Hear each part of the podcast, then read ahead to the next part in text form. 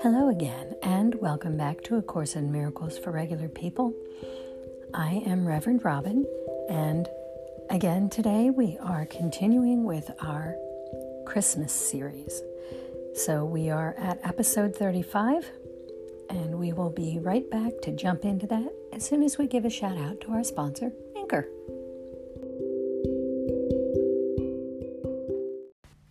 And we're back. So let's just jump right in here in the holy instant, which is something that comes after chapter 2, but before chapter 15, and we'll talk about that in more detail later. But in the holy instant, the condition of love is met, for minds are joined without the body's interference. And where there is communication, there is peace.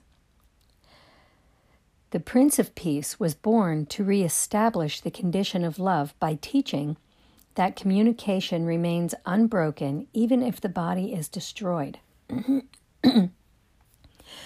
that brought me back to section 2 of chapter 1, Revelation, Time, and Miracles. And it says that revelation is reflects the original form of communication between God and his creations. So, this communication, it reestablishes the condition of love by teaching that communication remains unbroken. So, communication is a medium of connection in love. And if you understand, wait a minute.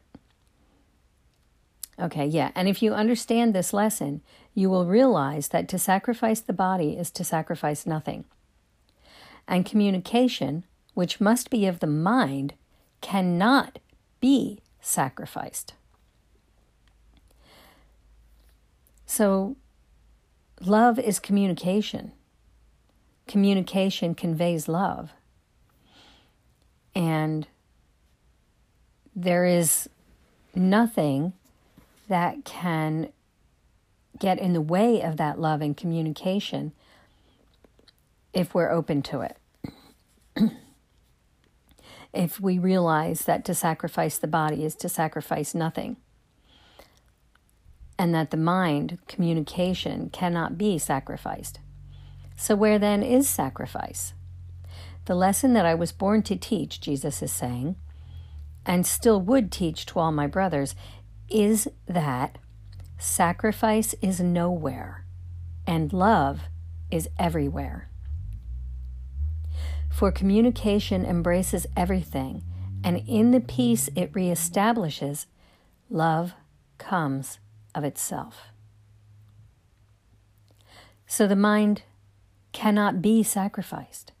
The spirit cannot be sacrificed. So even if the body is sacrificed, it means nothing. What's important, what does mean something, is that love is everywhere and sacrifice is nowhere. Communication embraces everything, and in that peace that it reestablishes, love just is there.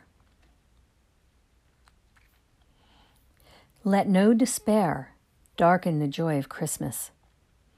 For the time of Christ is meaningless apart from joy. Let us join in celebrating peace by demanding no sacrifice of anyone. For so you offer me the love I offer you. What can be more joyous than to perceive that we are deprived of nothing? Such is the message of the time of Christ, which I give you, that you may give it and return it to the Father, who gave it to me. For in the time of Christ, communication is restored, and he joins us in the celebration of his Son's creation. Wow. Don't let despair darken the joy of Christmas. because without joy, Christmas is meaningless. Let us join in celebrating peace by not asking sacrifice of anyone. When you don't off, when you don't ask for sacrifice from someone, from anyone, then you are offering to Jesus the love that he offers to you. What can be more joyous than to perceive that we are deprived of nothing? When we remember and open to that communication, that's when we realize that we are at complete peace, shalom, nothing missing, nothing broken. We are not deprived of anything. And that is the message of Christmas. That is the message that Jesus gave us so that we could give it to each other and return it to the Father who gave that gift to Jesus. That's why Jesus came. During Christmas, communication is restored. And the Anointed One and his anointing, the Christ, joins us in the celebration of his Son's creation. Ah, my goodness. That is so beautiful. Mm. Communication with Father, connection, communication, communion. Beautiful. The Christ, the Anointed One. We are Christ's. We are anointed ones. We have the Holy Spirit. We are of the Spirit of God. And when we join in the celebration, when communication is restored between us, we join in the celebration of the Son's creation.